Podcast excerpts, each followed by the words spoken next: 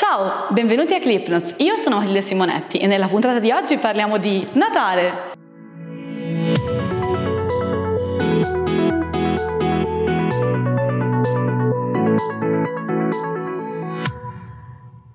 festa di Natale è conosciuta da tutti come una festa cristiana in cui viene festeggiata la nascita di Gesù, ma non è la prima volta nella storia che il 25 dicembre è una data importante. Già i romani festeggiavano in questo periodo il solstizio d'inverno, che si colloca più o meno intorno al 21 dicembre. In questo periodo, dal 17 al 23, si collano anche le feste dei Saturnali, le feste dedicate a Saturno. Anche la parola Natale non è nuova per i romani, si festeggiava il 21 aprile la nascita di Roma, Natalis Rome. E poi Eliogabalo introdusse a Roma la festa in cui si celebrava celebrava la nascita di Mitra, un dio del sole. Aurelio concretizzò questa festa nel giorno del 25 dicembre. La festa cristiana si sovrappose a queste feste rurali, romane e pagane, e quindi intorno al IV secolo si cominciò a festeggiare la nascita di Gesù intorno a questo periodo. Alcuni cominciarono già a celebrarlo il 25 dicembre, per altri la data si spostava dal 21 dicembre al 6 gennaio. La data di nascita di Gesù non è molto chiara. Molti studiosi hanno tentato di scoprire sia l'anno che il giorno preciso. I cristiani svilupparono una serie di date basate su alcuni ragionamenti teologici, quindi contando rispetto a ciò che appariva nei Vangeli. Il filosofo Clemente Alessandrino, intorno al 150, stabilì la nascita di Cristo a metà dicembre. Comunque, già a Roma, intorno al 204, si cominciò a pensare che il 25 fosse la data migliore come nascita di Cristo, sia per dati nei Vangeli, sia perché era una data già nota alla popolazione. Uno studioso dell'Università ebraica, Shemariau Talmon, ha fissato recentemente la data proprio come il 25 25 dicembre, cioè ha preso i Vangeli, ha fatto una serie di calcoli ed è arrivato a stabilire che la data più probabile è il 25 dicembre.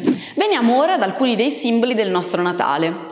Ad esempio, uno dei più famosi è l'albero di Natale. L'albero è molto importante già nelle feste pagane. Ad esempio, i druidi si radunavano intorno a un albero sacro. L'albero era il simbolo della vita e andava celebrato attraverso diverse cerimonie. Anche i romani, alle calende di gennaio, tendevano a regalarsi un ramo di sempreverde come simbolo di buona fortuna. Molti paesi sono convinti di avere il primato di aver creato l'albero di Natale. La Germania, ad esempio, pensa che il primo fu creato dalla duchessa di Breig nel 1611. La duchessa aveva già addobbato tutta la sua casa, ma a un certo punto si rese conto che un angolo era rimasto vuoto. Chiese quindi alla sua servitù di tagliare un abete e di metterlo proprio in quell'angolo, decorandolo poi con candele e nastri. Anche in Francia si parla di una duchessa. Siamo nel 1840 e la duchessa d'Orleans decorò il primo albero di Natale. Anche l'Estonia ha una leggenda. Siamo nel 1411 e la città decise di mettere un grosso albero davanti al municipio. Intorno a questo potevano ballare gli uomini e le donne non ancora sposati sposati. Si diceva che questa danza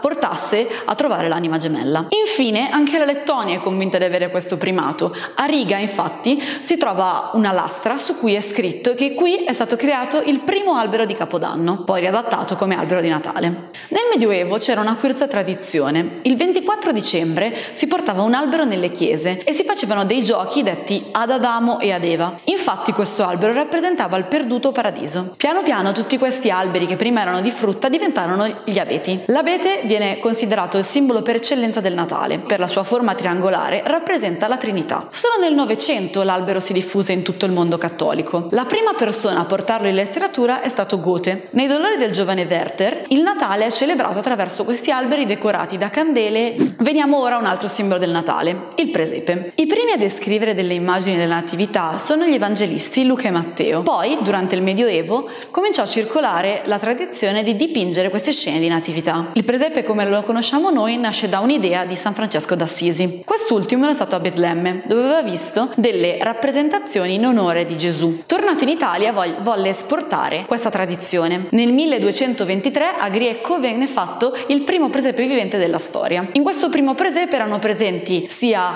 Maria che Giuseppe, ovviamente il bambino Gesù, e intorno a loro anche dei pastori. Però per il primo presepe completo dobbiamo aspettare il 1283. Uno scultore, Arnolfo di Cambio, creò tutte le statuine a cui siamo abituati. Nel 1800 questa tradizione si diffuse a livello popolare e tutte le famiglie cominciarono ad avere un presepe in casa. Una curiosità sul presepe. Il bue e l'asinello rappresentano i popoli ebraici e pagani e i tre re magi le tre fasi della vita, gioventù, vita adulta e vecchiaia. I pastori rappresentano invece l'umanità da redimere. Anche i doni dei re magi hanno un significato simbolico. La mirra rappresenta il suo essere umano, l'incenso la sua spiritualità e l'oro il dono dei re.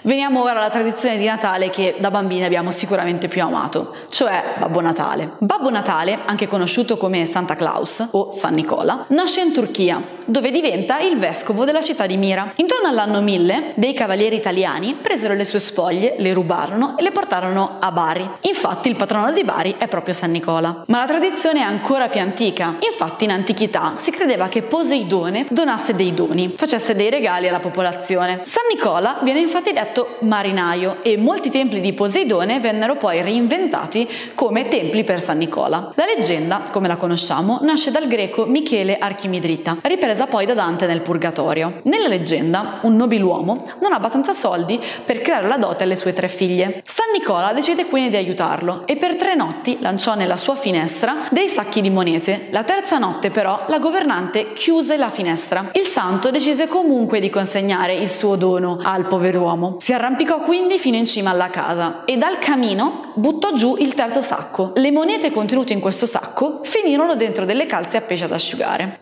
Inizialmente San Nicola lasciava i doni il 6 dicembre, ma poi il santo divenne così famoso che decise, si decise di unire San Nicola e il Natale e così nacque la figura di Babbo Natale, il quale portava dei doni proprio la notte di Natale. Come ha fatto San Nicola a passare da un santo a un vecchio barbuto? In Inghilterra, dopo la riforma protestante, i santi non erano più visti di buon occhio. Si trasformò quindi il santo in quest'uomo barbuto, un po' cicciotto che tutti ben conosciamo. La cosa buffa è che all'inizio Babbo Natale non aveva il mantello rosso che tutti conosciamo, ma un mantello verde scuro. Leggenda narra che fo- sia stata la Coca-Cola a trasformare l'abito di Babbo Natale da verde a rosso, in modo da fare pubblicità alla stessa bevanda. In realtà, prima della Coca-Cola, nel 1800, a Boston, un illustratore creò creò le prime cartoline di Babbo Natale vestite di rosso. Sicuramente la Coca-Cola è quella che l'ha reso famoso in tutto il mondo. E le renne da dove arrivano? Le renne nascono all'inizio dell'Ottocento. Prima, infatti, si parlava di asinelli. Alcuni disegnatori decisero che le renne erano sicuramente più simpatiche e attraenti che gli asinelli. All'inizio la renna era solo una, poi sono diventate otto, sono diventate finalmente nove a seguito di una campagna pubblicitaria. La leggenda narra che Rudolf fosse una renna solitaria che le altre renne snobbavano